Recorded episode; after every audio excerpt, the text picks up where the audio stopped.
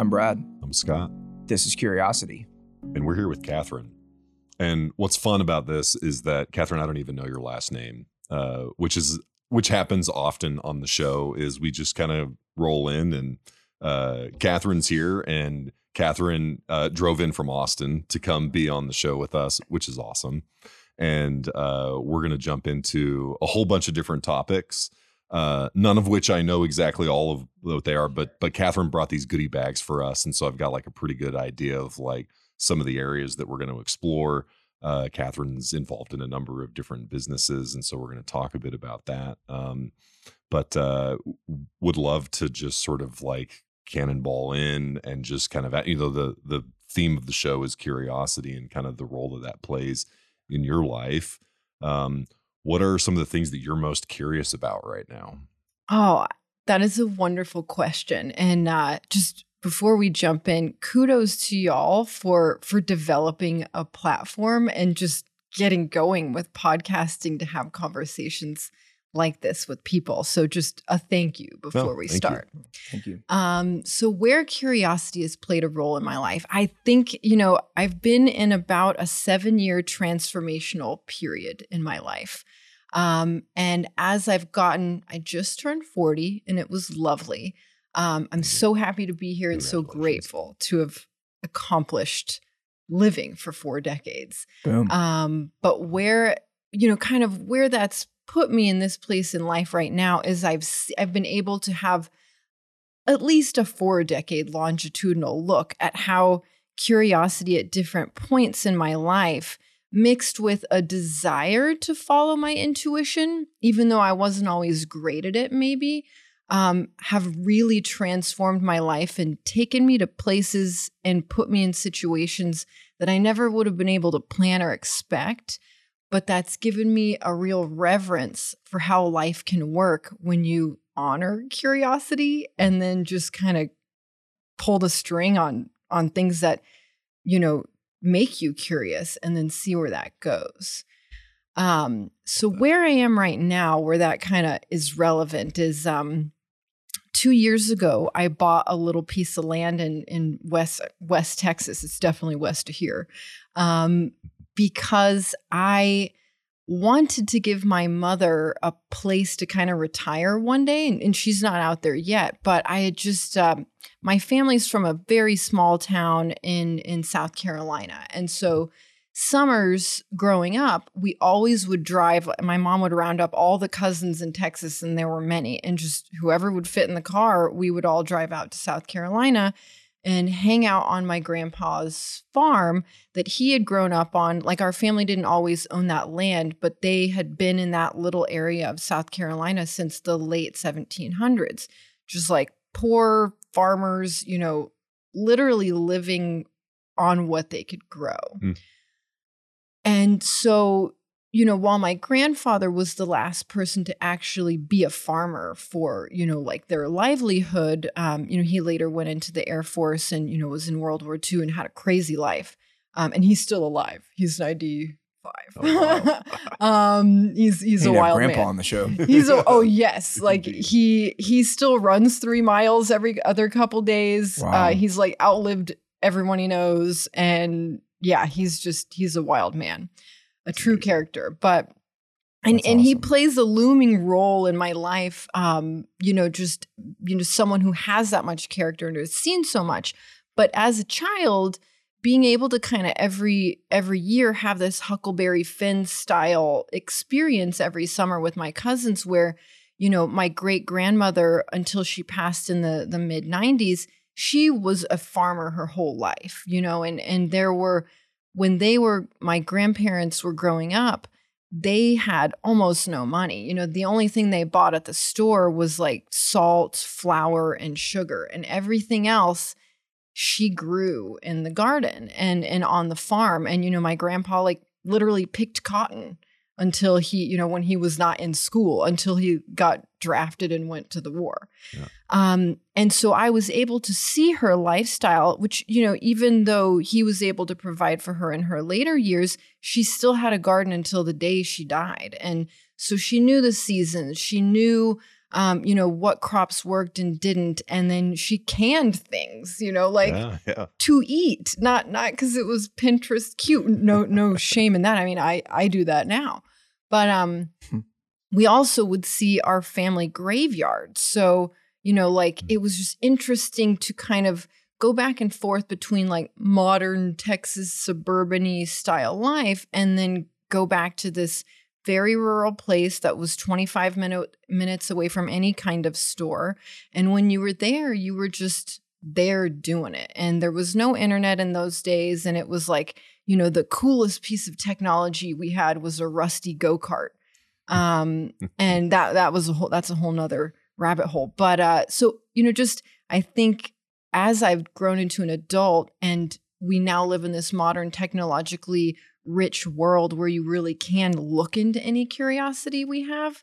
Um i i kind of always had this pull back to this historical view of knowing that you know i could walk 10 minutes into the woods and go to my great great grandmother's house where it was in the middle of pine woods and you know i didn't even want to be there as a modern person you know thinking like oh wow when they were alive like they made medicine from the plants that were around like and and you know if you you really had to take care of your body because there was no doctor down the street or anything so like people living really close to the land Yeah. um a- and, the graveyard not to be morbid but it was just kind of a funny interesting symbol because everyone in our family for the last like 200 years is is in the dirt there. And then you see you know graves of of children who only lived a couple days. There's like a whole baby grave section. Then there's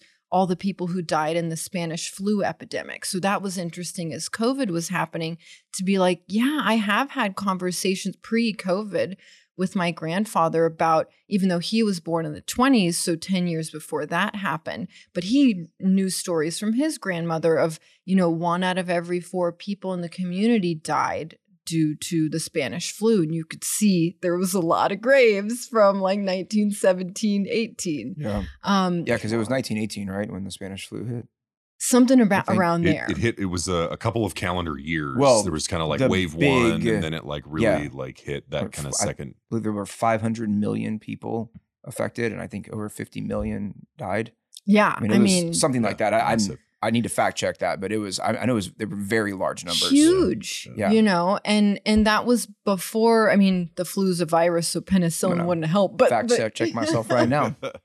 but you know, just just um, a great respect for the fragility of life, but also the durability of the human spirit Yeah. to just like survive. Um, and so I kind of always just had this, you know, I never thought I would be going back to a farming lifestyle Mm.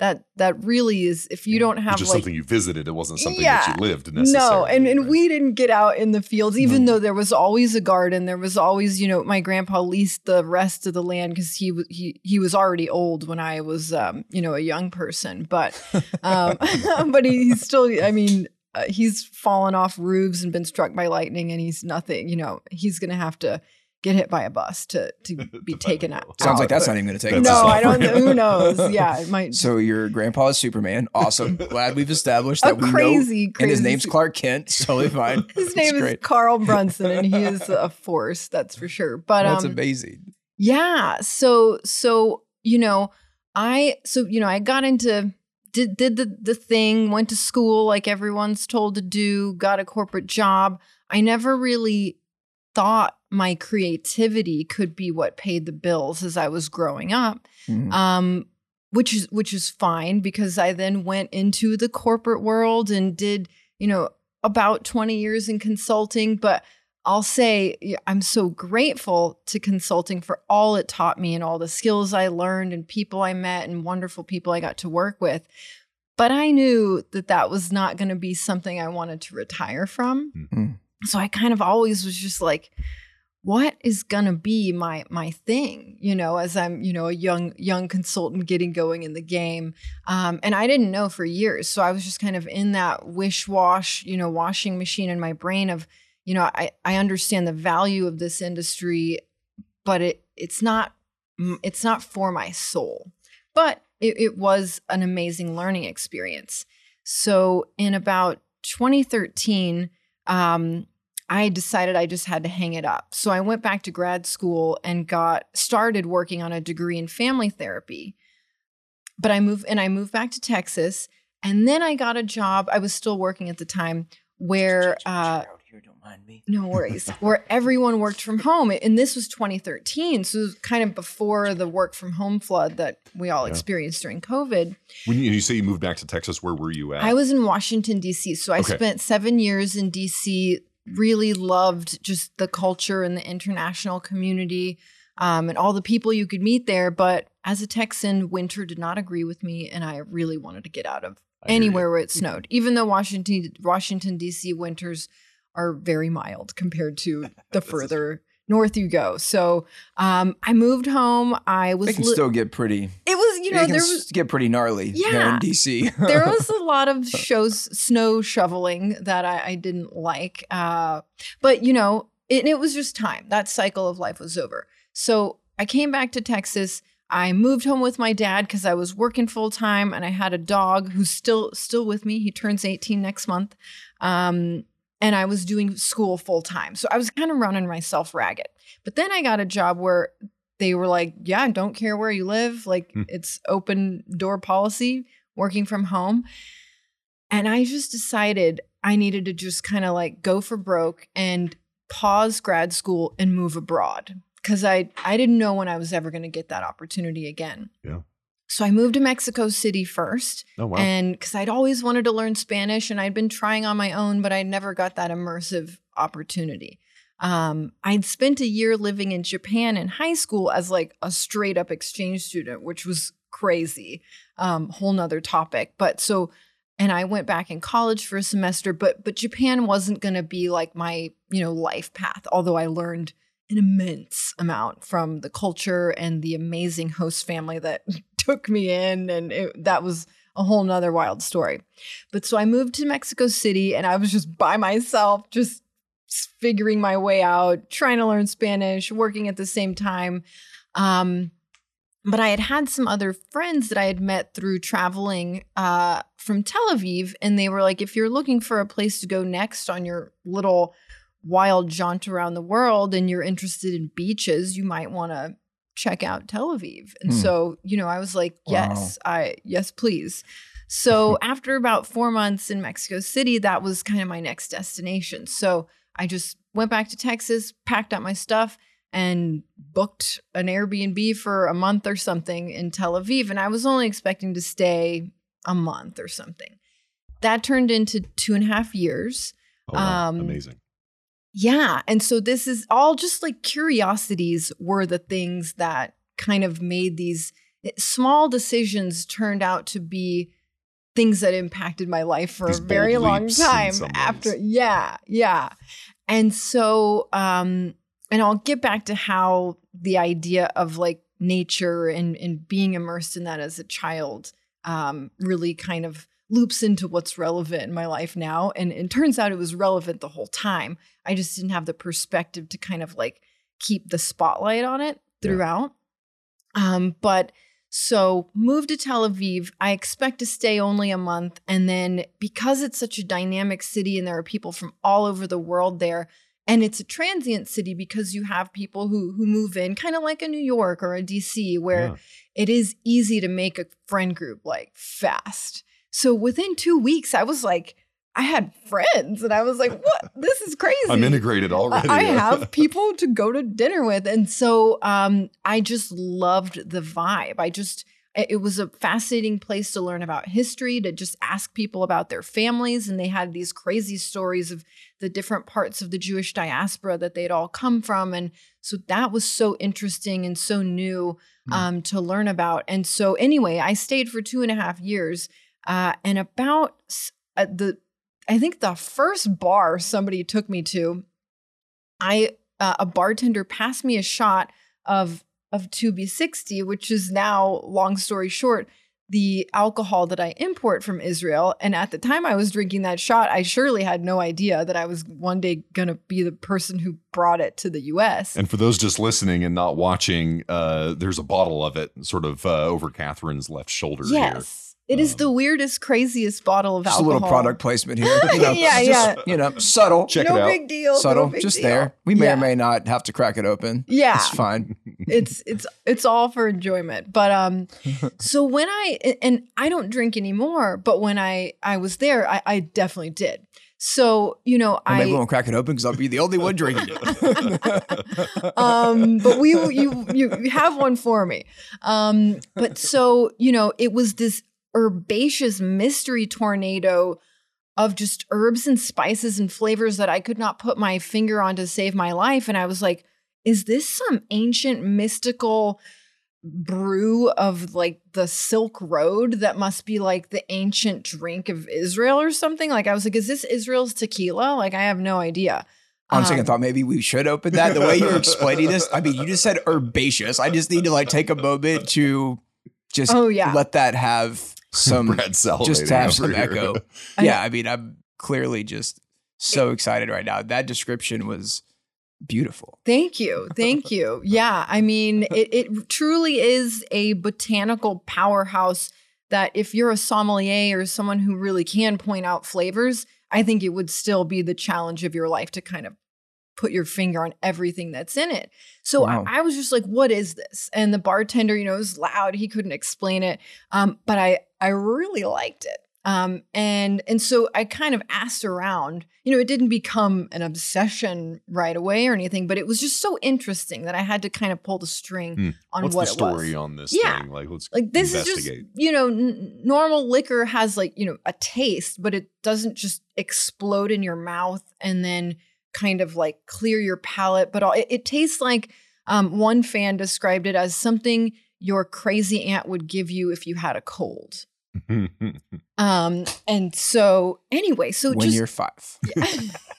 exactly That's what the crazy aunt would put babies to do. sleep Yeah. with it but uh Maybe not um, today. It may not be acceptable anymore, but once upon a time. in my generation that's how my mother would take me on planes but um and that could explain a lot but uh so awesome. so i you know i was developing this friend group and i was like and, i was going out a fair bit because tel aviv is a very dynamic city at night you know it has the beach um and, that casual casualness of the beach extends to the nightlife and people are just down to meet each other you know like and have real talks. Like it, it's not a society where you get stuck in niceties and uh and small talk Seems like a really pragmatic, like Yeah. uh, I mean, we uh, we were chatting before. It was Yeah. just there a few weeks ago. Yeah. I was only on the ground for less than seventy two hours. Okay. So like, but I was crisscrossing Tel Aviv and meeting sort of a, a mix of different people, and it was so I'm just like the scenes of the city are sort of washing over Yes. me as you're like describing. It really is just like it's one of the few like capital cities Mhm. that's on the beach. yes. Sort of around the world, it's got this Totally. really distinctive kind of feature yes to it. and it's very walkable.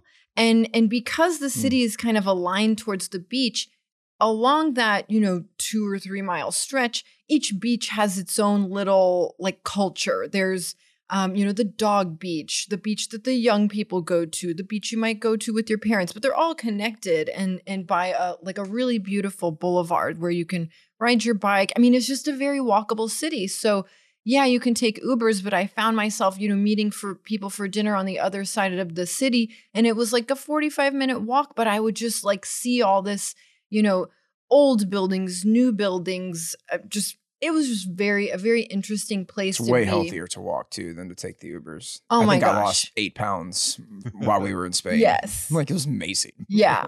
And the food was Even though I ate a ton. Did you, like, Spain for me was like bread, cheese, and ham. so Cured- much cured hamon. yeah. I told Sky not to interrupt your really beautiful No, story, but the fact that ahead. you brought it up, I told when we first got there, I was like, "Give me all." It's pronounced hamon, right? Yeah. Yeah. Give me yeah. all the hamon. I want like every kind and every flavor from Yeah. every little farm in Right. Spain. By day 12, I was like, babe, I know you're going to like not believe me when I say this, but if I see another piece of ham for Yeah. the next I'm month, hormoned out. for the next month, like I month, like I have a hamon hangover Yeah. and I don't think I can handle No, I've been bite. there. It is Yes. phenomenal. Totally. Like I don't know how their ham is so much better than ours, but Yeah. there's no comparison. no, oh, it was it's so good. Insane. But all the food. I mean, everywhere we went in Spain, the food was on par with Houston. I think for sure. Oh, nice. which is saying a lot. Yes. saying a lot. Houston Houston's is a food, food is city. fire. It really we don't play is. with our food. Yeah. Um, so sorry, back to what we No, were no, saying. Just the walkability aspect got me really excited because I love walkable cities, and I wish we had that in Houston. It- yeah. I mean, you could walk, but it would not would be very smart or safe because you might get hit by Or a car. scenic. Yeah, it's also not very scenic. Yeah. Like you're not walking past like a Gaudi architecture. no. It's not the same. That's one of the cool things about like just dreaming into the future, which is kind of what I want to get around to is um is like intentionality mixed with curiosity. Sometimes you don't know what your intention is and your curiosity can lead you to that.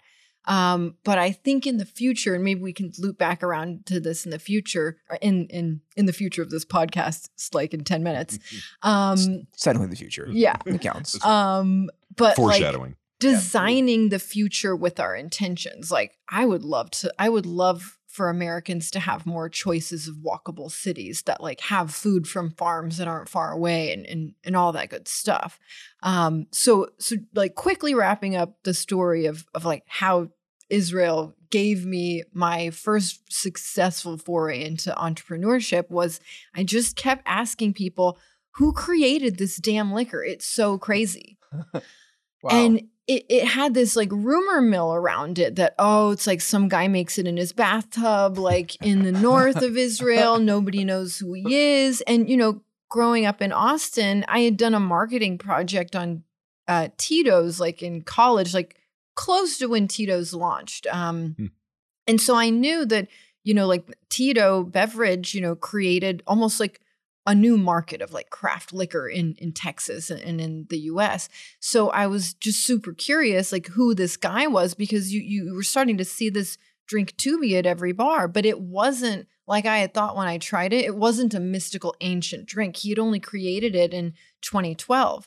So after like 6 months, uh, finally a friend of mine is like I found him. A friend of mine owns a brewery or something in the north of Israel and I told him that you want to meet him. And, and, you know, this is like, how does this even happen? Your whole network knows that you're searching out. yeah, the- yeah, yeah. And there was no like Hey, grand. that's The just like the alchemist here. serendipity of the universe. I mean, truly, these beautiful things happen that we can't explain. You're just like, whoa, yeah.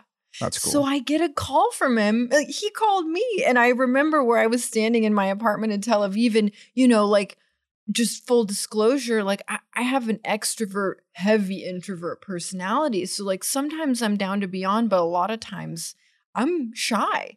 So I just saw my phone ringing and I was like, this is the owner of this company. And my intention was to ask him, has anybody brought it to the US? And if nobody has, could I like take a crack at that? Even though like I'm not a, I didn't have a company. I didn't know how to do this. The last time I worked in the uh, you know, restaurant bar industry was when I was a waitress in college. Um, so anyway, I just went for it and I picked up the phone and we just got into a conversation. And a couple days later, we had coffee. And one thing led to another. We did you go see him or did he come he down? was in Tel Aviv. Um, so he lives in Haifa. His name's Hilal. Um, and shout out to Hilal. Um, Hey, uh, yeah. Rock star.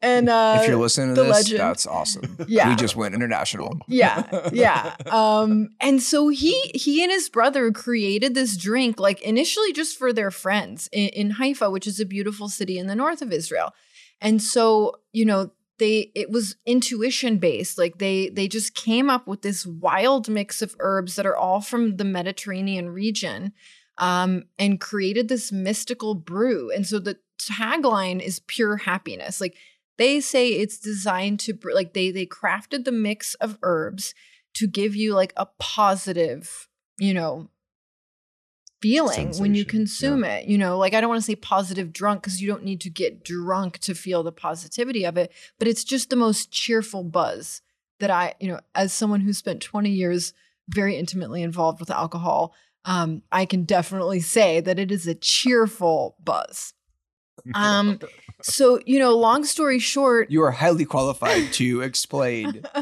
Tubi 60.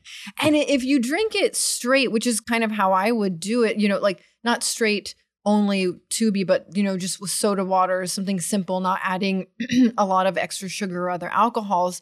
Sometimes I'd be in my apartment in Tel Aviv and I would just put on a Rihanna playlist getting ready and I'd forget to go Yes. out because I would have so much fun Well, hanging out I with myself. you had Rihanna on. she, me and First of all, Rihanna. yeah. It was you and Rihanna hanging out Yes. over Tubi Right. Even though in she Tel Aviv. it's magical. She was definitely there. Yeah. In my in my mind. Her Yeah. spirit was Her spirit chilling with me. flows through her, her music. Yeah. As a matter of fact, on the plane ride to Spain to to Madrid, I listened to Rihanna Essentials the entire time. It was very relaxing and calming. Made me very happy. And Umbrella, I have such a new appreciation for. Like I've Yeah. always listened to Rihanna loosely. Right. I, I love music, so like Yeah. I'm really into music. Drake's Yeah. like my favorite ever.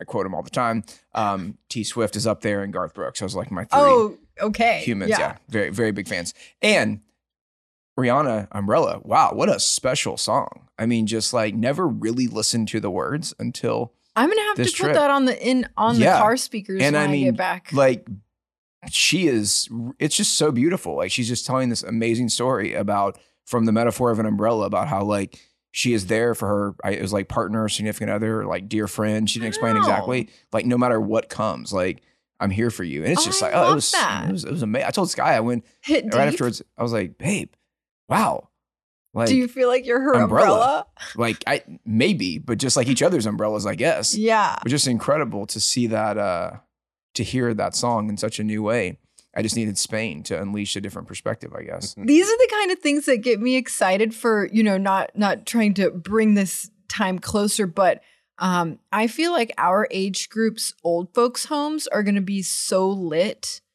Like when I obviously. Yeah, they're going to have to we have may be the coolest generation ever there's no generational bias here No, no, None. none, none. Um, That's a funny thing to think about. shout out to cs we lewis on don't have to go down bias that path, but that's a Yeah. it's a it's a it's a fun hypothesis. but just how that- like neurologically linked our memory is to music and like the music of our generation Yeah. just to be like in your old folks home one day and they're they're gonna have six speaker technology at that time. I mean Of sonos is already just killing Yeah. it so that's But going to be add- another level. Add years to Yeah, yeah. that and it's all gonna have like neon lights and so well just look at how differently we age today. Like i don't know if y'all seen that uh there's like two pictures on instagram or wherever and it's like the golden girls and then it's uh the sex and the city cast at Oh, like they're the same age. yeah and it was it was them at the same Oh, age. wow. and i mean truly like the golden girls did look like they were 90 and the sex and the city cast looked like they were 40 right i mean it was i think they were actually 50 but it, it was wild like oh yeah. they looked so much older. No doubt. and there's a whole fascinating topic of like longevity science yeah. that you know absolutely I'm sure y'all will have somebody who knows about that. Something more about that. But yeah, there's- yeah, yeah, because we might hit a buck forty and still be relatively upright and mobile. Yeah. No, as there's a deeper understanding of sort of what are the root causes of aging and Yeah. like i would be what down happens for at the DNA a long level life like and- biblical level I don't need to live forever, but 995 the question later. is is like are you willing to live the I actually don't know lifestyle if I that wanna- sort of Yeah. requires that? yeah i don't know if i want to live challenge. 995 years that might be I would take like- one twenty though. yeah yeah i'd be good i'd be here for a good 120 Yeah, I mean, Yeah. depends That'd on the quality fun. of that last Yes. like 30 or Well, 40, yeah you know? the Right. quality factor is the most important Yeah. that's why i Super. was you know biblical period it's like hey living their best life or I don't know. A Were long those time. last 400 years like any good? I don't know. yeah that's a good question Yeah, no one really talked about their work-life balance back then I think they probably had really great work life balance. So you've then. got you've got uh like a verbal agreement from this like wild I'm calling him an alchemist just He because it is sounds an well i'm gonna try some sort of tubi He- because I please just, do. this is happening blow Yeah. the glass out Yeah. uh Oh, no, this no, I'll time. put it here. Oh, not- you've learned I'm your lesson. Yes, and thank you for shaking it. So you'll see in the bottle, it's I don't know any other bottle that has this. So it's distilled from corn, um, and then they blend it with a maceration of whole lemons, ginger, cumin, saffron, just like Mm, a A plethora. very bright like uh Yeah. combination. Yes, it's like I tell people it's like if you took a lemon grove and a Mediterranean spice garden and just made them have a baby. Yo, I'm so excited right now. Like this This is is Sorry, happening. it's not cold. Like you know, this is our first time on the show to imbibe. have a beverage. Well, this of some depends because you guys cracked open. Oh, uh, second time. second time. We're actually on a roll now. This Well, is this kind is- of becoming a new good. part of the experience. Yeah, yes, and- that counts Yeah, as because a roll. wow, that smells. wait, wait, what did you call it? it's Herbaceous. a mystery Yeah, tornado. this is herbaceous. Smell it. Yeah. This is. Oh my gosh! I I just want to keep smelling this. Hold on. For, Is there a for those of you candles who are version not of it yet? watching this So- episode? I, I just did want make you to know that incense with it. You should Yeah. be just get some Tubi 60 original. I have no idea where you buy it, but Kathryn can probably Total help you out. It's you out know. there. Spec's. Yeah, we'll put it. In Yeah. We'll put Wow. It in the show We're notes. out here. Um, that smells insane. Like Yeah. you just want to keep smelling. You can't stop. because What's funny too is at least for me, like I've, I've smelled it three times. It smells different every time. Like you pick up like different. And I just- as it sort of Yeah, I can like taste it. Now. over. I, I can taste it in my mouth just from the It's smell. almost like the first wave Whoa. is like like binds those receptors, Right. and then the next wave like it Yeah. prioritizes. that's so else. funny you say that because I feel like Kathryn needs to smell it, even though she smells it all the time. Because like we, you know, we're doing Yes. an aroma. Ta- an, an- we're doing an aroma tasting right now. This is our first aroma tasting on the show. oh my gosh, that brings back so many memories. Lots of Rihanna memories. I hope. Tons. Just Umbrella, beautiful Ella, Ella, Sonic. Ella, A, Sonic, A, A. uh, How much should I be pouring? Is that like a That's sufficient really good amount? to Okay. start. Um, you know, it's great mixed with like Topo Chico, soda water. You know, it's best cold, but it, it's it'll hit you no matter what. I mean, right? Oh. What does that even feel like? Herbaceous wonder and neurostorms collectively erupting through the serendipity of the universe of my imagination somewhere on the edge of existence. I think that's what it feels like. There's probably more, but I'm going to go with that for now. I can't quite encapsulate the same way that Kathryn did, but That's one I'm of my favorite reactions I've ever heard, and I've I've tasted Yes. a lot of people on, on this this drink. Why, thank you. I'll take You're that as a welcome. huge Thank compliment. you. Whoa, this is insane. Isn't it wild? Oh my gosh. It's so good. Right. And uh, you know, and that's not even dressed up. Um, that's just to be That would Yeah, be that's good like- with some that's like- topo. hmm Warm. I Yeah. feel like because you know Tyler and Taylor do the Gillespie Mule, Yeah. um, which I'm sure you'll have some this evening with them. But uh, if, if you don't, oh no, you won't because you're not drinking anymore. But yes, I've retired. yeah, you've you've retired from from alcohol. But I'm gonna have to bring this over there, and we're gonna have to do a Kathryn Mule. Yes, with I'm. this. I my my it's totally happening. signature drink that I created with Tubi before I hung up my my Spurs um, is Tubi and coconut Lacroix. That is Wow. a free Oh, wow. plane ticket to the most tropical destinations of your subconscious brain. Okay, Yeah, so we'll make one. I'll make one for you later. sounds phenomenal. Yeah, Wow. but so it just goes to show you that this bottle oh is Oh full gosh. of magic because It's, it's so like warm. Was it just kind of subtly like it? It like kind of like cuddles you like a. It kind of cuddles you like a blanket. Yeah, it, it's like the you Mediterranean. kind of see like It's like a barefoot we're sort of replicating this blanket. experience where like Kathryn, like you collided with this beverage, and Yes. it was like there is something here, Yes, and I'm and- feeling it right now. This evokes curiosity. Like this is a barefoot dreams blanket with the Lonnie slippers Yeah, yeah, and that's beautiful. a really good long warm hug. So like Oh, now, yeah. so you you are the exclusive distributor of Tubi here in the U.S. somehow, yes, I am. it still is weird to to hear me say How that. How many even- different states is it in? we are in Texas was the first state. Then we got to uh, New York, California, Florida, uh, Massachusetts, Illinois, Pennsylvania, Connecticut. Um, we just got we're in like 14 states or something. That's amazing. Yeah. Holy Uh cow. Louisiana. Who am I? I don't want to forget anybody. Oh, we just got into or Washington State. Nice. Hometown. Um, yeah. Uh, where else? Back to the Uh, old stomping grounds. Spread the word. Washington D.C. Um, Illinois. Did I already say that did. one? Okay. Yeah. So Wow. you know, but uh, That's I had amazing. no idea what I was coverage. doing Super cool. um when I started this, Yeah. and that was kind of how it went. this is a with national brand. it- it's get we're at least in you know a fourth of the coast to coast to coast. I feel like if you're We coast are. to coast to coast, you're We're national. Tri-coastal. Yeah. Um, and so I didn't know what I was doing, but I just was the the experiences I'd had, and I would say the the most important experiences I had was that this drink really fomented friendship.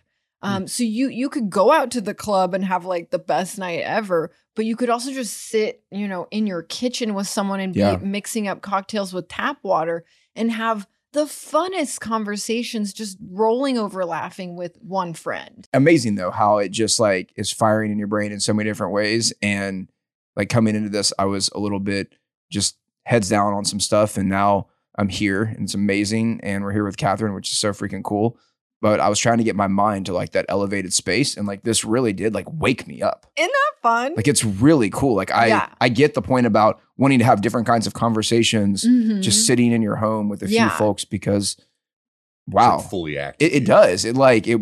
It's interesting. I really want to understand more about. I'm really curious about about Yeah. this product. So wow, that's how I, you know, it's because amazing. you had to hold a vision. This is fun vision. because it's just you like you know. had this experience, you described it, and now Brad's sort of like going I'm on gonna this have to- journey. we're gonna have, we're gonna have a little bit more just to make sure that I'm. Yes. You know, it wasn't just like a first time experience. No, no, Right. no. Yes. I mean, so were, do- did you bump into any challenges like bringing it over, like in terms of scalability? Mhm. Like who, like were they like manufacturing like cases a week, and now No, you know, they- like what's they- the Yeah. literally in their bathtub like batch no, that was a rumor. That was definitely a rumor. And there were all these rumors, like when you would go to bars before I was I found Tillall, people would be like, it's got MDMA in it, like it's psychedelic. And I was like, okay, well, you know, like it it feels like it really does something to you. I wouldn't say it, it's psychedelic or, you know, a chemical.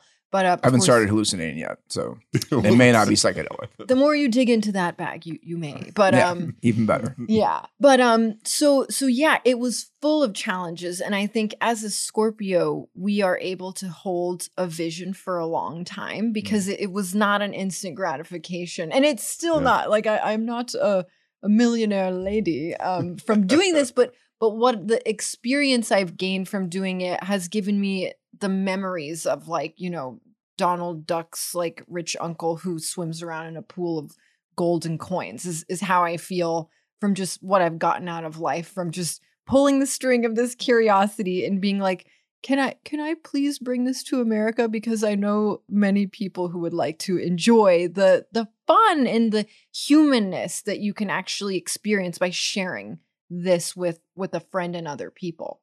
Yeah. So yeah, experienced a lot of challenges. I mean, I started it with my teeny piggy bank and I I don't have a rich uncle who's maybe going to give me a, you know, pot of money. Like I I did this with like the little resources that I had. So um and along the way, it's almost like the universe brought me exactly what I need in- on in many different steps and forks in the road, exactly the solution I needed almost when I thought like things were lost, you know, like the one random example, the first, you know, it took almost two years from when Hilal and I sat down to have that coffee until I got the first bottles on the ground in the US. So oh, Wow. going through all the paperwork and getting an importer's license, you know, I'm like, what is it? How do you become an importer? Um and, and Like, just literally googling. and Google Yeah. was how I did this, you know, like I didn't have anyone to call and be like, oh, hey, like family business. No, it was none of that. And everyone thought Google was was your mentor. crazy to do this. You know, people I told that I was like, well, I'm going to like start importing this Israeli alcohol. And they were like, God, Kathryn's always off on some scheme, you know?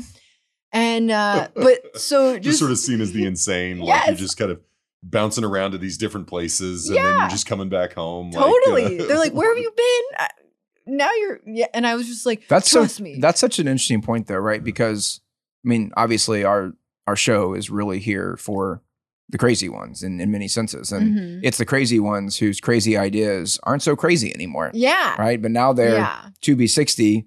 it- Yes. That's going national and is in 14 states and continuing to yeah. evolve. Yeah. Like, it's not so crazy anymore, but it's those initial ideas that are perceived as crazy. right. And it's the persistence to maybe half joking, it's the persistence to get them to a point where people no longer say they're crazy, but rather like super badass and awesome. right. And when things you're, are already you're curating these experiences Yeah. like now hundreds and thousands of people Oh, I like, hope. have, I'm guessing here. I'm projecting Definitely, into the universe. You know, we have sold thousands of bottles, so you are right. Yes, It is thousands of people have is had and, and you can share this with 10 people. You might be in the millions. I, I mean, You I- might have and the- blessed millions of people with this A wonderful experience. unique kind of thing. I mean, I think that's fascinating. I Yeah, it's and the funny thing is that it is in so many countries now, but it's all stories like mine. People Wow. who found it. It's it's not imported by any big companies. It's all just a fan who loved it and felt a real connection to like It's special. It's Yeah. it's not just like another thing that already exists on the shelf somewhere. right. It's it's innovative. I mean, it's yeah, it's I've never creator. tasted anything. I don't. It is its own category. Yeah. And So it's saying something because I will say, like Brad, you've got a a very sort of broad spectrum palette. Like Yeah. travel, experiment with lots of things, Yeah. and to have something hit your lips that like Yeah, is is that distinctive. yeah. is just like a, I can- a- a yeah. really cool. I mean, I can genuinely Steep. say, other than like a really lovely tea, I've never tasted anything quite this like magical and like herbaceous. Yeah. Super. And you can add it to That's the word. tea. Yeah, it would be great in tea. Yeah. It's Super cool. it's it's lovely. Thank you. Wow. Yeah. So there were so many things where I was like, how am I gonna get, you know, so many distributors like hung up the phone on me and Mm. was like, you you got this super niche little startup, you know, bootstrap to the nines like product. Um, but doors would open when I thought there were gonna be none, and I thought I was gonna have to fold it up and admit defeat. Um, like one of the biggest examples of this happening was when I finally got the first pallets on the ground in Texas. The guy literally dropped it off to my house, which is not really the way it's supposed to go. I did have a warehouse, but you know, it was more money to get it dropped off there. Um, so he's unloaded, he's rolling it with, you know, the dolly to the back of the truck, you know, onto the the lift gate that goes up and down. And my dad had come over to my house to like just like help or whatever. Help me move the the cases into the garage. And this the guy the trucker is like rolling the dolly back and he went a little too far and i swear to god we saw the, these pallets swing and i was like no. i thought they were gonna fall right off but he, he pulled something he, he was experienced so he knew how to do this dolly like, and it was okay and i was just like teetering on the edge. yeah, you know, and so so many other stories are just like how you start something from nothing. Well, I'm I'm shocked I don't have a head of gray hair yet, and one day I hope to naturally. But um, you know, so it, it was just I used to want that. Sorry, Brad. I used to always say I can't wait till I'm gray. I didn't realize I'd go bald, but it's fine. you still have this, you Yeah. know, like Yeah, yeah. salt and pepper beards are Yeah, are it's the coming. rage. It's starting. I'm really Yeah. excited. yeah. My partner's got that coming in too. I'm and so ready for it. it. it to be fully gray. I think it's just going to look so You gnarly. got kind of It ice is. caps coming. Yeah, Yeah. it's it's getting here on the sides a little bit now. Like I'm so I Mine, mine happened here in the middle. Yeah. You've got this amazing like thing going on where it's like blonde. It's not. It doesn't look gray though. It looks blonde. No, it's it's like blonded out. Yeah, that's And if you awesome. paid to have that dyed, it would cost a lot of money. Like so that, Yeah. you know, like And- design is all natural. like Mother Earth gave you that. Yeah, what a gift. Totally. Um, so yeah, I I spent like from 2015, we finally got it on the ground in the US in 2017. Um, and just I I it, it took me to my highest highs and my lowest lows.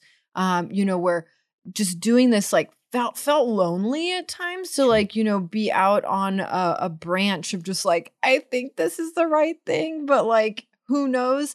And it's finally gotten to the point that I'm like, yes, this is this is working on its own now. So I'm so grateful and it's been such a blessing to share it with everyone I've gotten to share it with. But in 2020, one week before the pandemic, um, I finally pulled the string on another longtime curiosity of mine, and my partner and I uh, participated in an ayahuasca ceremony in like a ranch in Texas. Uh, we didn't go down. Are, are y'all familiar? No, Could I you wanna ask- share a little bit about? we, we just need to double click into On what an ayahuasca, ayahuasca. ceremony Sure. is. Yeah, Just Yeah. high level, like what does Yeah. it consist of? yes, Um, absolutely. for everybody that's frantically in Wikipedia. Yeah. yeah. And it For those that don't know, like me. Yes. it, it I definitely want to be so respectful in the way I describe this because while it is in the I would say it is ayahuasca is now in the zeitgeist, it's a multi-thousand year old tradition from the Amazon region where um, the indigenous members of that region have uh, been holding this lineage of, of so ayahuasca is a combination of two plants a vine and a leaf the i believe it's the Banisteriopsis caapi vine and the chacruna leaf. So in the am and I don't want to butcher this, so this is just a quick definition and, and please do your research to find out, you know, the actual facts of, of more of this. But but mainly I just want to say thank you to the indigenous communities who held this tradition because it has been a part Wow. of their uh, plant medicine tradition for thousands and thousands, like a long time. Um, and I, Mm, I That's amazing. yeah, and it so essentially it is one of the most powerful psychedelic plant medicines that exist on earth and it's uh it's dimethyltryptamine DMT um mixed with an MAO inhibitor. So people may be familiar with smokable DMT that is psychoactive and and has, you know, maybe a 5 to 10 minute active period. Uh but ayahuasca is a tea that is brewed by by communities of shamans who have trained in this for like most of the time their whole lives and they learn it from their parents and grandparents and so it's very much like a learned tradition and you shouldn't go just buy it off the internet and Mm, try it yeah. that, that would be very Don't steep bad it yourself. don't go- it is not a diy i'm a diy person and i would never diy this um but it, the reason people uh endeavor to to to sit with or or to to have an experience with ayahuasca is because it's a very transformative psychedelic experience that you can really break through the veil um many people describe it as 10 years of therapy in one night it's definitely Wow. not something to be undertaken lightly. It, it absolutely changed my entire life. I would say it was like scalpelless brain surgery for me. Um, and so it was also the scariest. If you and I, we prepared for about three months. I quit drinking. Um, I wasn't intending to quit drinking forever, but in order to come to this experience with the respect that I think it it, it deserved, uh, because we did do it with a shaman who had trained with a lineage of shamans in Peru. He he was from Mexico, and his um, team of of female helpers and, and female shamans. So it was a mix of male shaman and female shaman energy, which I think was really nice to have that balance. Um, but so they we did it at a ranch in in Texas with about 20 people of all walks of life, all ages, men and women, everyone coming to kind of face either a trauma, uh, have an experience that something to really push you into the next phase of your life or, or or try and look for answers to questions that maybe weren't coming about through the course of your normal life. Um and my partner and I, he when we started dating like a year before, he had asked me like, "Have you ever heard of ayahuasca?" And, and I was like, "Mm, I have an email chain going with a, a shaman in the Texas area that I've been emailing back and forth with for like nine months, like thinking like, when am I gonna? I, I had known about it for maybe a decade, but I hadn't, you know, double clicked into doing it. So, long story short, there we are on March sixth, twenty twenty, not knowing the world is going to close About down shut in down, a yeah. week. Wow. and we arrive there's two ceremonial fires going. Everyone sets up their you know pallets in the open air in this kind of clearing of trees that almost looked like a tree cathedral. And you know the shaman kind of starts to, to tell us you know that this is really an experience to go inward. You are not going to have anyone guiding you through this. You're just going to have the protection of the shamans keeping the energy of the area in a stable state so that you can have a you know whatever is meant to happen to you because as many people say ayahuasca is a plant spirit of of the, the feminine spirit of the earth that really shows you exactly what you need to know about your life so everyone will have a different experience and if you do it multiple times they'll all be different. Um, but it'll show you as much as you can handle to to see what you need to change in your life and it, and it's no bullshit it's it's maybe it it will illuminate where you may have been lying to yourself in your life or what you haven't been wanting to look at and uh, I definitely got that. So I, I won't go into the. That's amazing. It's about an eight hour experience. Yeah. Um, and so it was a two two night two night thing. Um, so essentially, I had the most phantasmagoric night of my life. I saw things with my own eyes and things in, in visionary states that I had never expected to see. Um, very unexplainable, but but you know it it really was true. Like you really it, it busts your heart open. You feel empathy for like everything. Um, but what came to me is that my drinking era was over, and I was also no longer going to eat meat. It, it just came. I was just sitting there. I was like, oh, I'm I'm not drinking ever again, and and it just you know I, I hadn't intended to quit drinking, but it was I just knew I was done. Hmm.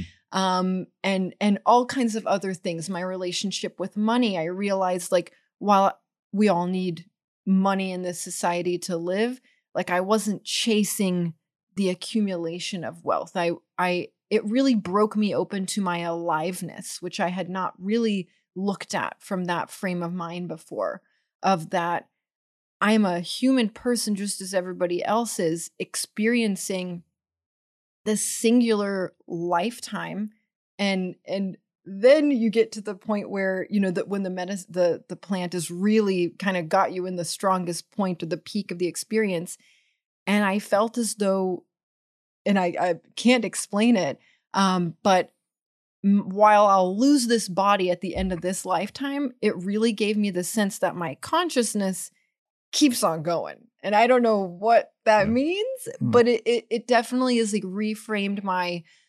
relationship with how i view death but it's what it did the most was reframe my experience of what i want to do with the rest of this life that i've been gifted by whatever the source of life is so you felt like you sort of like were confronted with like your purpose in a way, like sort of seeing through yes like the thicket of life up to that point, yeah and but sort of like seeing beyond, and so in some ways like contextualizing your own mortality. Yes. And it, it really made, and I think, you know, because everyone goes through their childhood traumas, whether they're big or small, whatever shape or form they come in for you.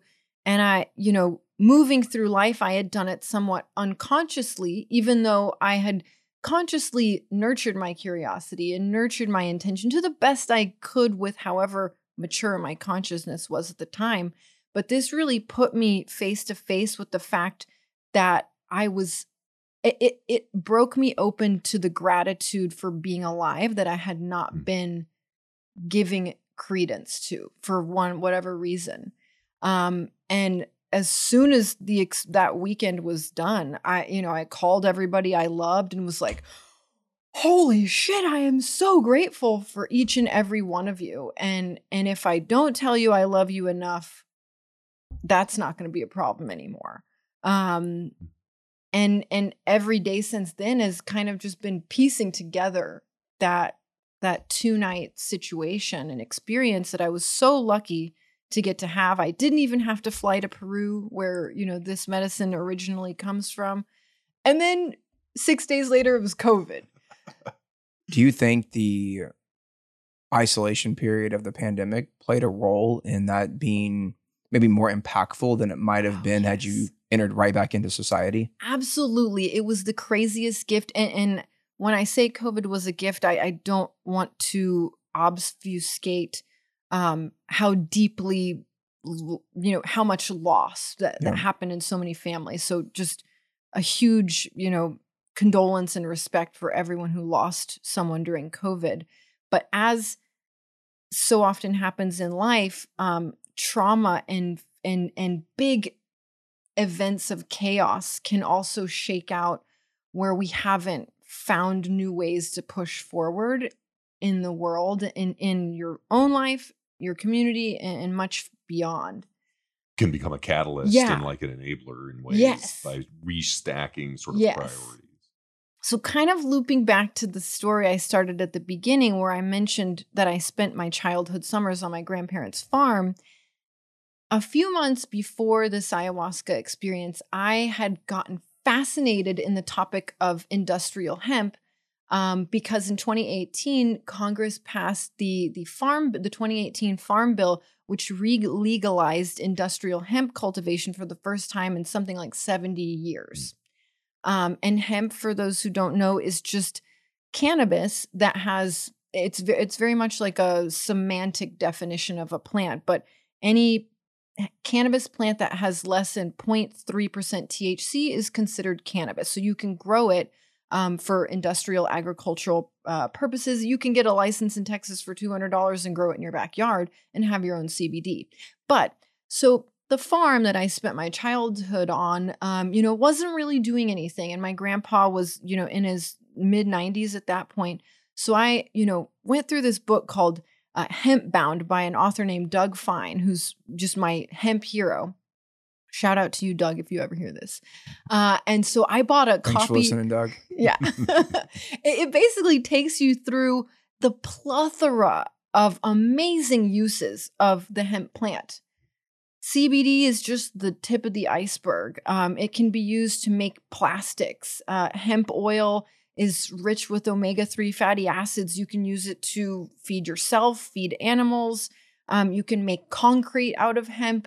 Uh, you can use it for biofuel. It just like goes on and on. So I, I just, you know, as someone who deeply cares about the environment, but was seeking ways to figure out like what's my role in helping save the earth. Um, and, and I think that can be a tough question for people to figure out what what their place is in that global human task. So I bought copies for my aunts and uncles, and I was like, we all need to like, you know, regenerate the farm by like growing hemp. But you know, they've all been part of the the decades long, you know, war on drugs and all the propaganda that's come with that.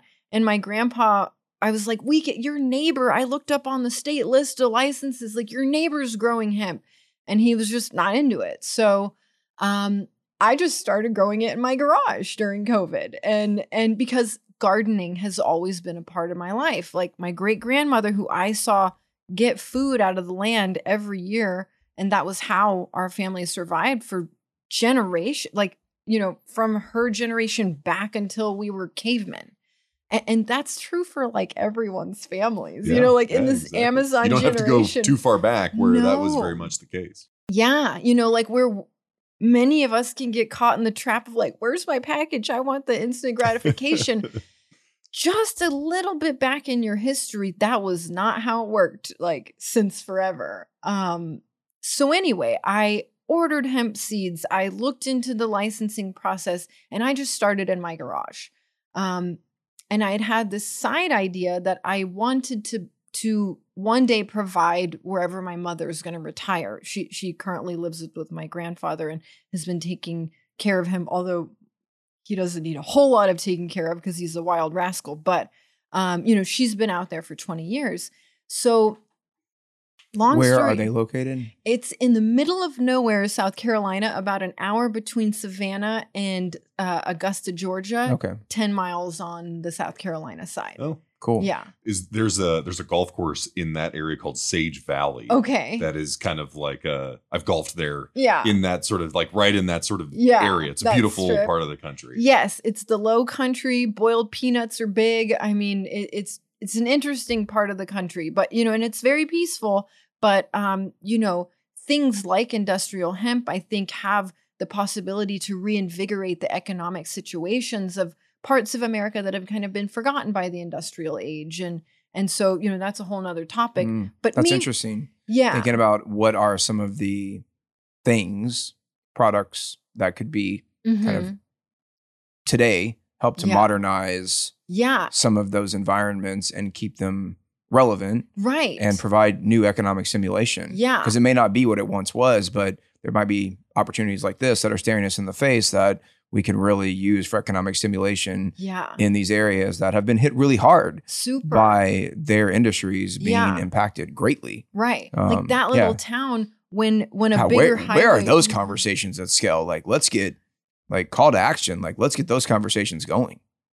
And Yeah, it, and love that. that's what this book Hemp Bound just like it was like the Tubi of like my brain being like, "Oh my gosh, so many of our generation have lost our connection with nature just because it's just how society's developed but it doesn't mean society can't now. Now that we've gone in this amazing direction of developing technology um, we can find ways to reintegrate ourselves. It's almost like we had to go to this side of the spectrum before we kind of come back to a balance with nature and, and that's what long story short hemp has done for me in my own personal life through cultivating, you know, just to grow. The first time I grew one hemp plant, it takes about seven months, depending on how you, you can do it shorter, you can do it longer. Um, but you know, I did it in in my garage through through COVID, and so I had all this time on my hands to take care of these plants like they were my little babies. And what I started to notice is that you know, if you garden, you do kind of have this innate understanding of patience and time, and that it's not an instant gratification situation. But, you know, before that, I'd always grown like tomatoes, where if I messed up, I could go to Whole Foods or Safeway and get a tomato. Yeah. But that wasn't the case with some of the cannabis I was growing. There wasn't a store that sold this that I could get what I was gonna, what I was intending to get at the end of this grow cycle.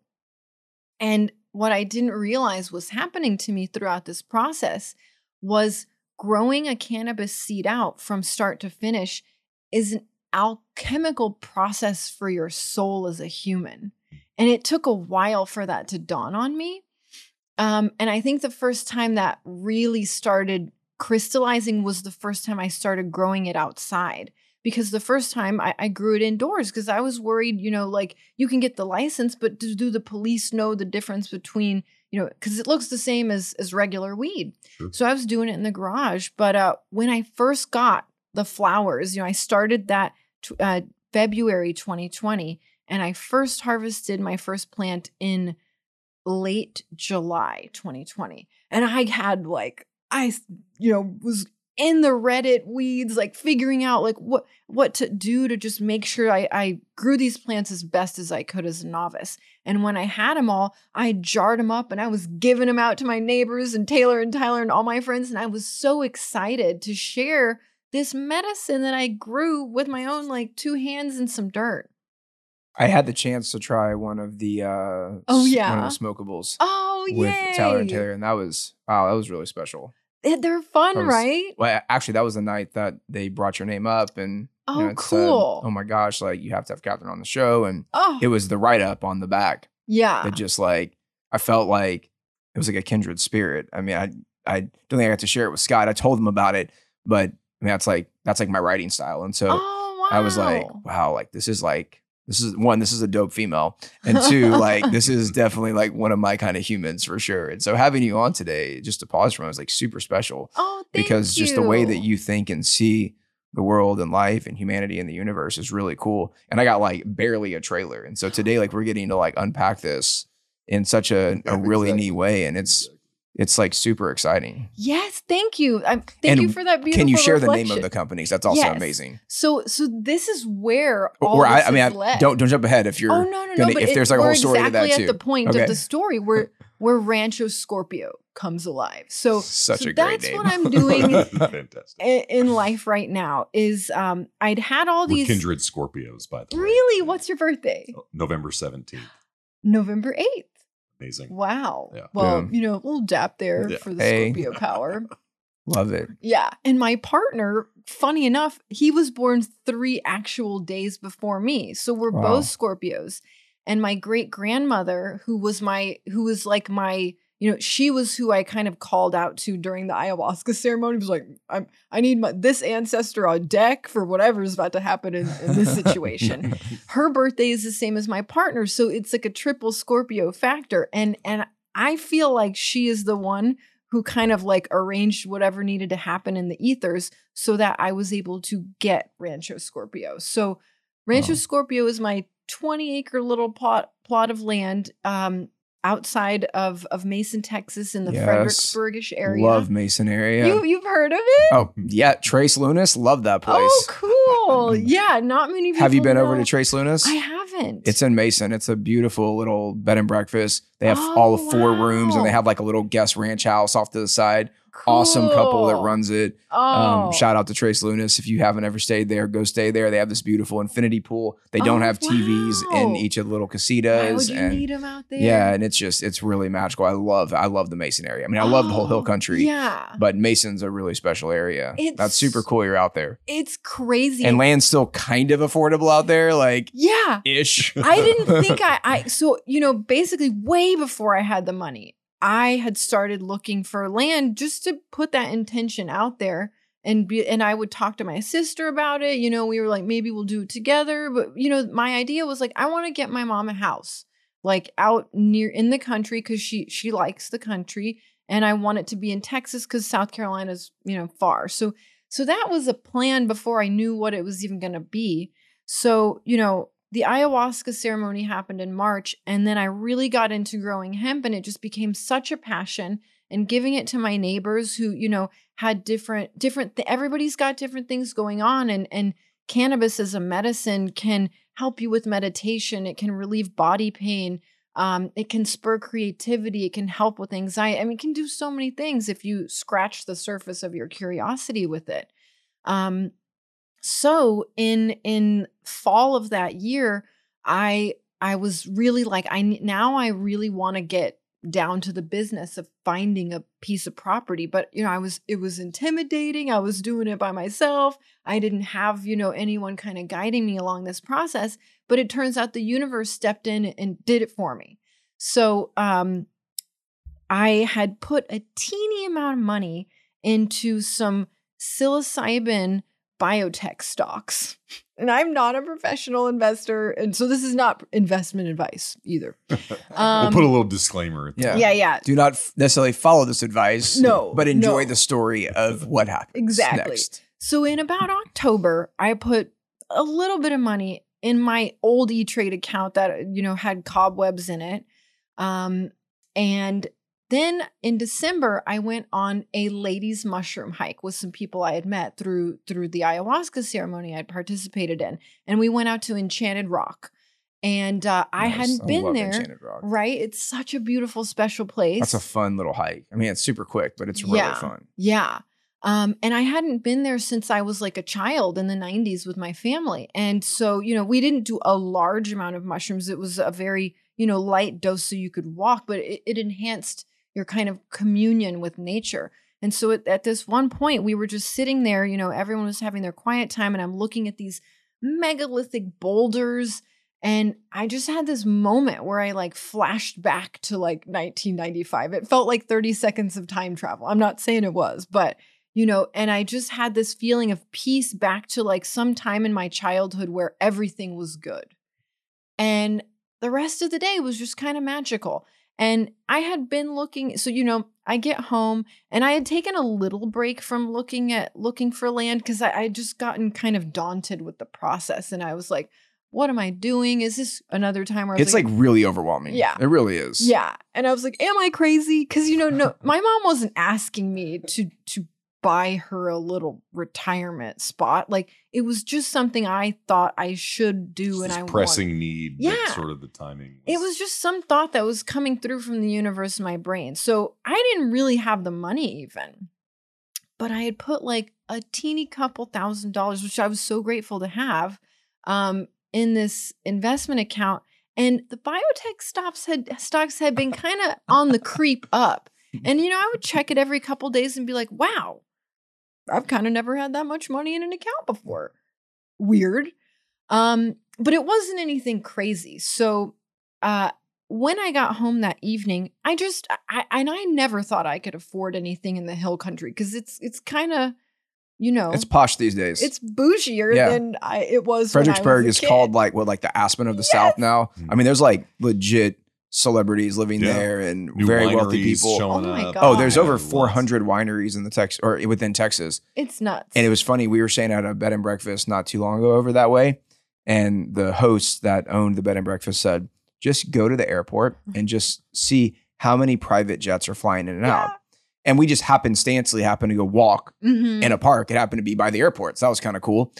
And legitimately, like private jet after private jet after private jet on like a random Sunday in the middle of like October Yeah. last year, just taking off and landing. I was like, this is insane. Yeah. And in Fredericksburg, Texas, and like not small private jets, like ginormous private jets, like just mm-hmm. it, it was freaking crazy. Yeah. I was like, what?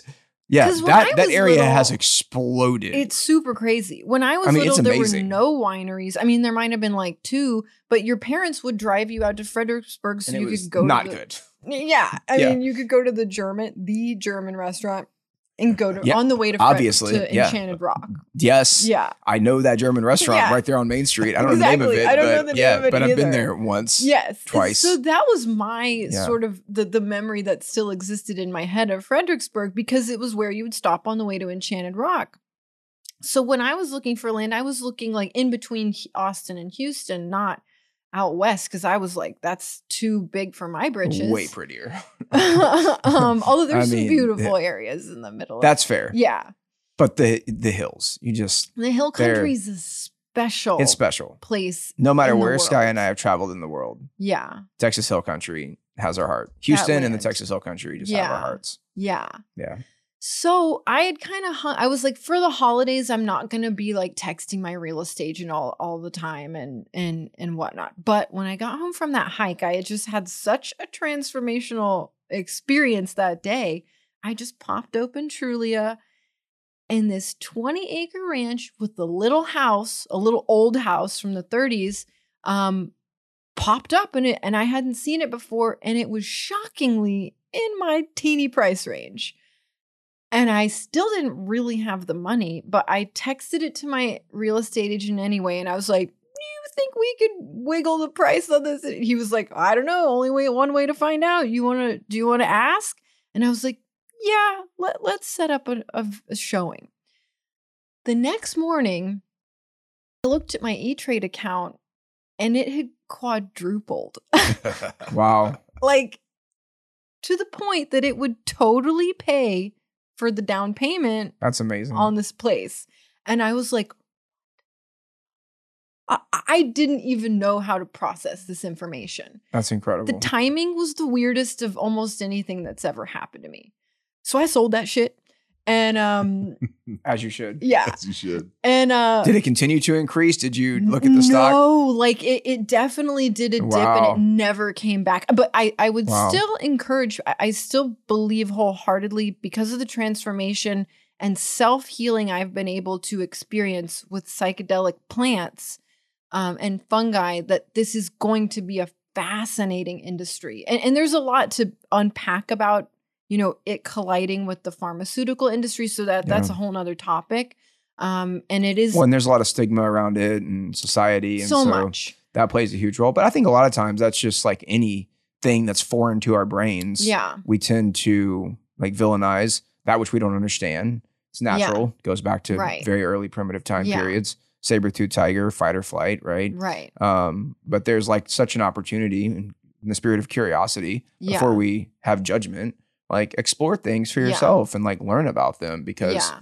you know, like one path might appear to be right today in society, but yeah. there may be an opportunity for something that's more natural or that's actually Right. better for us. That, right. you know, like today we're totally fine taking pharmaceutical drugs and we have no issue with that. But natural herbs, like Yeah. we, for some reason, are like vehemently opposed to simply because society has told us one is right and one is wrong. right. So, like, challenge the status quo a little bit and ask yourself some questions. And and It's that's maybe like just caveat for the episode for those that aren't as familiar with this type of product. yeah. You know, And, and that's funny you say that because um in my journey of of s- spending an evening or two with ayahuasca previous to that I had been through through some of the toughest moments of my entrepreneurial journey I didn't sleep on my own for 2 years when I was really, you know, getting this off the ground. Yeah. yeah. and and I um, was prescribed Ambien, Adderall. You know, I went to a psychologist to get these medicines, um,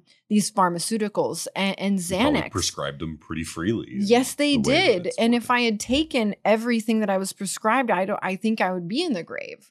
yeah. Um, and so that was not working out for me to to have a two year journey where I was utilizing pharmaceuticals to manage my stress, my anxiety, um, and the fear that I was experiencing around doing something that I had no idea how I was going to land the plane that I'd taken off, built in the air, and was like figuring out my route. Yeah. And so Mm. um, I completely quit taking all of those medicines completely cold turkey after my experience with ayahuasca. And I, you know, and I will say that, you know, that's probably not a recommended thing for many people who are, you know, prescribed and habitually taking Adderall and and and Ambien, but for some reason the ayahuasca just removed the need, desire um, to to take those medicines completely from my brain, and I'm still Wow. kind of shocked. Yeah, that's pretty wild. Even You like know. the, the dependency clean factor of the Yeah. time that it takes to yeah, and to for wean someone off of who that, had yeah. been a heavy drinker for 20 years, because that was kind of the culture I grew up in, in like Texas high school society, and you know my parents didn't really guide me one way or the other, and it's no shade to them about that, but that was just the culture I grew up in was a very binge drinking social culture. And I Mm. think that that can be pretty common in, in Texas, the US, and other parts of the world. Mm. But I wouldn't say it was a lifestyle I'd recommend. Um. Although I did get many amazing experiences meeting people, it wasn't something that was going to be pr- uh, productive for what I had in front of me, like the opportunities I really wanted to sink my teeth into going forward. So, long story short, my real estate, I, I checked my E Trade account and somehow I actually have a down payment that I can use to buy this teeny little 20 acre piece of land in, in Mason, Texas. So, my real estate agent and I go out there, we look at it, and I'm like, um, this is it was winter so it wasn't even the majestic of spring you know that later followed in the, the next year. And he you know i looked at it and i was like it's a cute little house it's not big it, it- you know it needs a lot of work but it's it's great for me. And he just looked at me and was like so what do you what do you want to do? Do you want to like do this? And i was like i i had a two second conversation with myself and i was like oh my god there, there's nobody else to ask like you're on deck now like, are you going to be a big girl or Yeah. what? And so I was just like, this is your moment. You own it. do it. Never yeah, let it go. let's do it. So, you know, th- that then followed, you know, a six week long process of doing all the paperwork to to get the offer accepted and, you know, find a appraiser and but it all worked. And it shocked me. Like the day Wow. I signed those papers, I really just remembered back to my great grandmother who actually was the first woman in my family to own land because her husband died 40 years before she did and she never remarried because her life was really chill and she was just like I'm going to stay on this land and keep doing what I've been doing engaging with the earth for my survival and her mental health was probably some of the best in our whole family. So um what that led me to be able to do you know after i and i'm still processing the gratitude that the universe gave me the opportunity to go back to the land. So what i've really been doing the last 2 years since i've i've been the owner and it is kind of weird to own land like who can really own nature but i really more feel like i'm the guardian of this beautiful piece of land where there's just crystal quartz crystal that's just popping up all over. Like you take a walk and you you just are just dripping in quartz crystal that's just hanging out there because the geology of that part of Texas is so fascinating. But so I got the little house ready and so what I, this year my focus has been I want to share not only cannabis as medicine but uh and so that's where Rancho Scorpio comes in like now we're getting the field ready to do our first inaugural uh commercial grow of hemp where you know everything to this point has kind of been my like you know getting it ready Trial te- batches. and- trials learning my skills as a cultivator and, and a farmer but essentially i've been working to get my great grandma's job back you know which as a consultant years ago at accenture deloitte i didn't think i was going to one day have like farmer um on my business card and so It's the beauty of curiosity, right? Yeah. It takes us. There's a in, in my meditation recently. I'm, I'm reading this book along Uh-huh. with my meditation called "The Hundred Days to Brave," and there's this really cool recent excerpt that I was reading about. We all have like one call or one why or one like big ambition, but there's multiple expressions of it. Sure. And there's so many ways, like you said, like things that you learned in consulting, you've been able to apply, or Yeah. just like maybe there are even elements of that that you applied while you were there that you're still applying here, yeah. which the expression has shifted or changed or evolved. yeah. It, re- it resonated with me really well because I'm a huge why person. And, I love that. yeah. I, th- I thought it was a really cool way to explain it. Well, thanks for bringing that up because this gets me to the why I want to share cannabis with people, and it kind of goes back to what you saw the little message on the back of my my tester boxes that you guys got Yeah. to to have a couple months ago, I feel like we need to like share that description. It's really beautiful. and it's on the back of We should, tho- yeah. We'll have packs. to. We'll post it. We'll Yeah. it Yeah. like a um, quote in the, the show notes. Yeah. So so essentially I you know getting that land was just the beginning of the journey. Um and so being in that place that you know so I spent the next the following year mostly out there DIY my partner thank God he's the most patient man on the planet.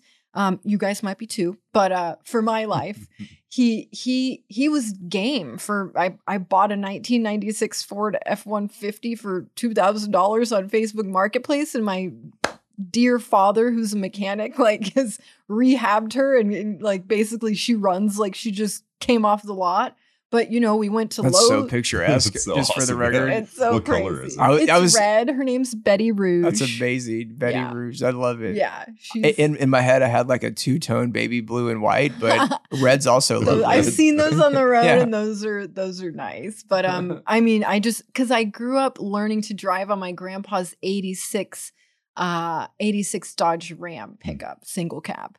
But Betty Rouge is a standard. Whoa. Um she's just so fun. Like she's like driving a street tractor. And I love it. It's it's therapeutic. But uh so you know we, we I didn't have that was all the money I had. So I you know the, there was no like call the contractor and get them to like make it all Pinteresty. It was like YouTube and go to Home Depot and stuff. So we did that for a year getting it ready for my mom's first visit out there, but you know that experience of being on the land and being like, oh my God, you know, when you walk around, you know, outside of the house, you're like, this land is kind of the same as it would have been 100 years ago, 200 years ago, Hmm. a thousand years ago. Um, you know, maybe minus some of the non native plants that people brought, but you just get such a respect for that you're not the only person who's ever been there. You're Mm. not going to be the, The, only person that. transience of your nature. Yes. Wow. Yeah. And so what this kind of wow. ideas started brewing in my mind of you know like one day i hope to start a podcast and the the main question i want to ask people is because this is what i would think about many times out there on that land is not only the indigenous people the the comanches the lipan apaches were were some of the the tribes that um, called that land home but um, you know the people who came to the us seeking better lives with whatever information they were told about what the new world was to leave you know where your home is is a crazy you know thing for most people to do. And just that compassion of you know morality aside so many humans have have struggled to to create better lives for themselves and and their descendants by by following their curiosity and, and it can be so messy you know? But we have this opportunity i feel like of our generation is the first generation that's really had the technology to communicate with everyone around the world and so and the abundance if you're lucky enough to have it in this moment to think back to take a pause and to think back to your lineage and your ancestral line and how it's crisscrossed with the ancestral lines of so many other cultures and to think back and so the the kind of thread uh, question is is if you think about how to design the future can you do due diligence to that to design a future that's fair for everyone? Whether it's 10,000 years from now that we get there or a thousand like to take the time pressure off of it. But to do, dream of a beautiful future where everyone has a home everyone can have food and shelter and, and the things that constitute human dignity. We will be able to if we collaborate as a human species and we're not now starting to get the technology to be able to do that we just have to piece it together um, that one day that will be possible. Like i just know as a human species we're creative enough to create that reality. I don't know when it's going to be.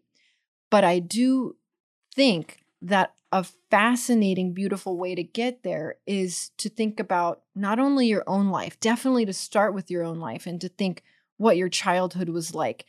Who were your parents? How did they come together? What were the realities of their cultures, their financial situations, the economic pressures, the societal pressures that that created who you are? And not to blame them for anything that may have been unideal in your life, although that may be something you need to go through, but to then do that to the generation behind them like their their parents your your grandparents and your great grandparents and to kind of issue compassion through marinating or meditating on what their life realities were like mm-hmm. and yeah. you can learn so much through that just like contemplative process and then that almost builds like seeds of reverence in you so that as you when you start to really pay attention to your own aliveness and what you actually can do with it, and that we are now stewards of so many gifts of their sacrifices.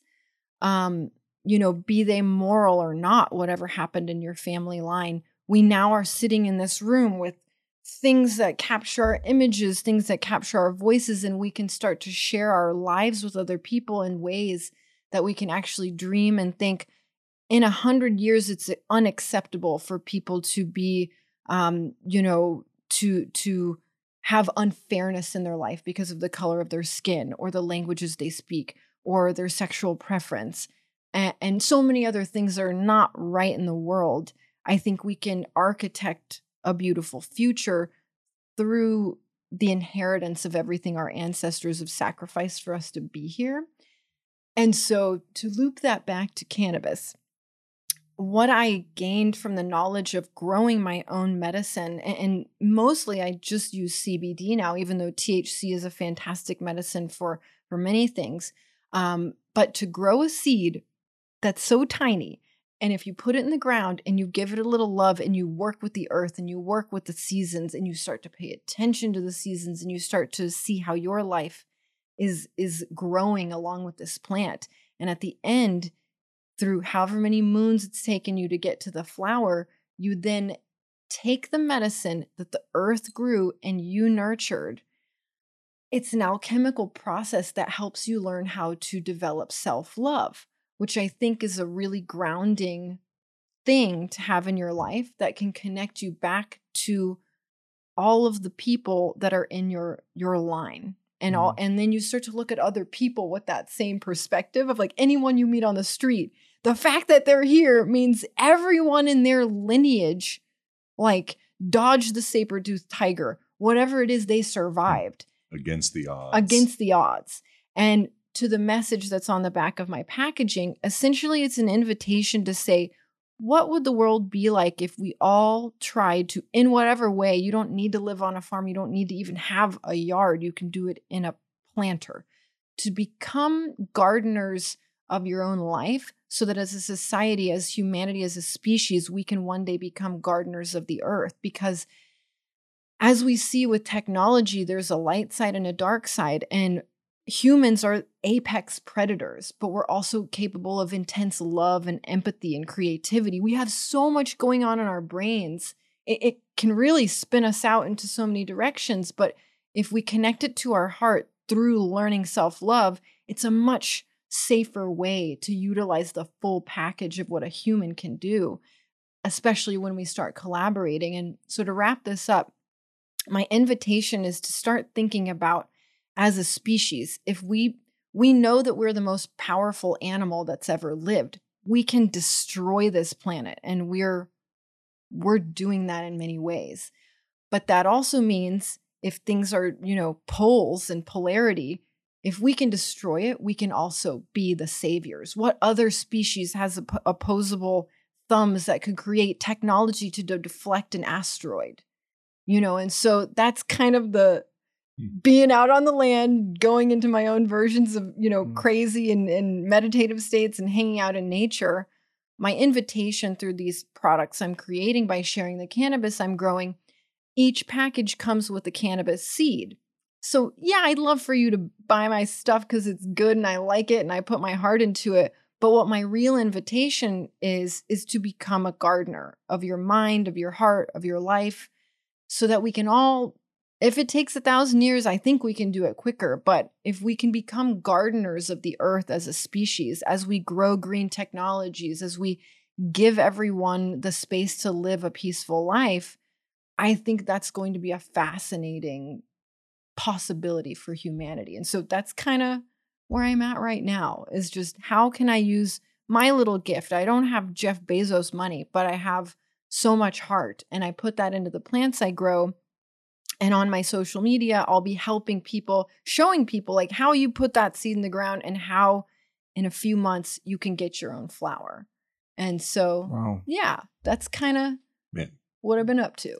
Kathryn, uh, you're an incredible storyteller. This has been like uh, really amazing. Like I can't believe it's been like an Same. hour and a half. I don't, Like, yeah, I don't know what. It's- Yeah, I I mean we're we're close to two hours. Yeah, it's. I don't think it's ever happened before. Like I'm just sort of like sitting here, like just like uh, the the the uh, this invitation and just this experience that you've created uh, is just a really beautiful thing, and just Thank like you. really uh, has been just like an absolute privilege to like be here and to hear your perspective. And there's just some Oh. it's like hard. I feel like we. I want to like kind of close it out. We don't have to like stop talking. But Yeah, like yeah. I, I, That's that's my story. Well, I've gotten to the end. Of, I love of like my- the. I mean, it was just. uh Yeah, it was just beautiful. I don't know how else to to describe it. Yeah, I I'm gonna go with beautiful, oh, and thank y'all. magical, and serendipitous, and It's- lovely. and we've got this challenge in season two of coming up with a question for the audience to sort of consider, and you've kind of Yeah. posited one in the sense you've Yeah, got kind of this you've- invitation, Kind of done that. and so and- I don't know if there's much to build on from that sense, or if uh if we just I, I just want to that, expand a little bit on it, maybe because it's focused, which I love. However, you know we have people of all kinds of kinds, and so I want to take the spirit of what you shared, Kathryn, and kind of say, how could you be a gardener of your boldest ambitions? Oh, I love that. So I think that's our question for this episode. come up with something tangible, that- Yeah, and actionable. Yeah. you can go and do. yeah.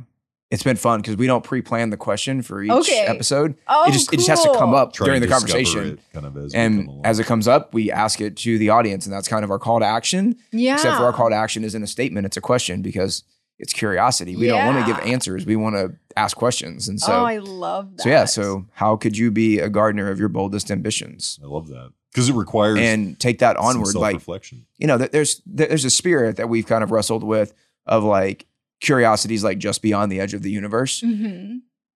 and this today has been a story of I feel like being just beyond the edge of the universe, just beyond the constraints of what we see Uh-huh. to what we believe, and to kind of be be bold enough to just peer over that edge and look, or to walk to that edge and, and peer over and look and see like what's there.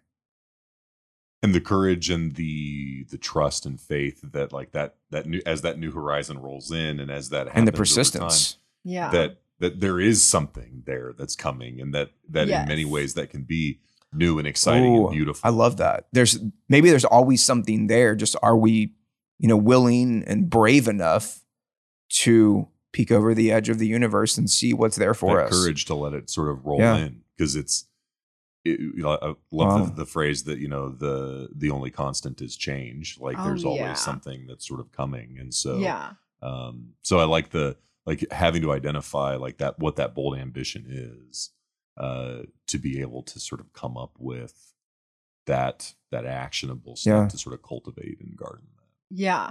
And like you were just saying, it can be scary to chase your curiosity to the edge of what you may know. But I think if I can speak from my experience, even if you are at you know a place that you have never been, you're at your edge of your fear, somehow the universe will always meet you with the step that you need next. And so I think being a gardener of your curiosity and finding an intention like I my definition of magic is it's aligned intention plus time. If you find your intention and you try and align with it and you just let time work and you let the universe bring it to you, magic will happen. And so to start to kind of you know get your sea legs of learning to surf uh you know uncertainty but having the faith to change to chase curiosity you'll start to see that the universe just avails the path Hmm. as you go. There's something in like like the the Yeah. purpose of life is like Yeah. uh I heard it described recently as sprinkled in that. as life's energy. That's that's what we all have. We have so much of life's energy, and we get to it's like our currency, and we get to give that every day in different Yeah. ways. And we have so much to give, and we should be really intentional about how we give it. It was kind of a correlation to like viewing your relationship with money differently as well. Mhm. Like for me, I see money as fuel for advancing purpose. And like sure. the more m- money I have, the more I can advance purpose. I used to say like I don't care about money, you know, to a certain point. Like obviously there's a basic needs level, but once Yeah. that's met, like right. then I'm not like I'm not doing things for money. I'm not Yeah. climbing a career ladder. Like right. I'm doing it purely out of passion and out of Yeah. purpose and ambition and goals and things like that. And so this idea though, I, I read uh, The Infinite Game by Simon Sinek and he really helped me reshape my relationship with money to see it as fuel for advancing purpose. The more fuel we have, the further we can advance our purpose Yeah. in whatever way that might be. And Sky recently read a book about life's energy. So Uh-huh. it's kind of a great synonym to it of like we all have a certain amount of life's energy and like just be intentional every day. Like from the moment you wake up till the moment you go to bed, till the moment you wake up, to the moment you go to bed, every single day for the entirety of your existence on this earth, you have life's energy. Yeah. And so like don't ever take a single second for granted. You talked about time. Like yeah. time is our greatest resource. And right. I don't think we realize that oftentimes. Like Yeah. we forget that like time is everything Mhm. and whether it's you know investing or it's magic or it's whatever it is that we're trying to do in our days like whatever time we have is like our greatest gift and Yeah. maximizing that time is is such an honor to be able to do that and to be a oh, guardian of our time and a, yeah. a gardener of our time i think is a really important thing Oh, I love that. that identification of purpose is you know is, is something we're having a conversation today about sort of the impact of the pandemic on kids and i've got four kids and you know sort of like seeing kind of what what that sort of isolation Yeah. did and used to when you're not careful sort of identity drifts but sort of what what is interesting is like the identification of purpose enables you to have an abundant mindset and sort of Yeah. allow for that patience and that sort of universal shifting of the sands but Yeah. like if you're anchored in purpose Right. then it'll it enables you to sort of allow the things that don't align with that purpose to sort of wash over you and Yeah. sort of move on and you don't get sort of saddled with and burdened with right. all of these things that because you for lack of purpose you feel like you have to capture everything Sure. or you know like that sort of mentality there's just a when you describe sort of mental health it's sort of like the mm, i'm not a psychologist but in, in some ways like the definition of that is the sort of that comfort of that that ease of being because Yeah. you've got sort of clear mission purpose Oh, and everything else doesn't then even have to sort of like yeah. bother you. It's just kind of wash over because but then when the thing hits the horizon that you see that you know aligns with Yeah. it, the time has arrived, you know when to take action and you sort of you depressurize your life in so many ways. Yeah. Oh, I well said. Well said. Man. Uh so I, I feel like we need to just like thank you for coming on the show. Oh, like I don't thank even know like how to say it in like such a like thank you, thank you. This has been really special. Oh, um thank y'all. so cool to have you on. it's been just magic Oh, thank you guys. This was my first podcast ever, and I was so excited. And thank you so much for just being for following your passion in starting this. And I, you know, the conversations I've listened to of your episodes I've listened to so far, uh, y'all are really just doing a service by following your passion. And uh, this is what humanity needs. So thank y'all for being part of the gardeners of the earth. oh thank you Boom. boom Boom. Thank you for listening. Join Brad and Scott next time on the Curiosity Podcast.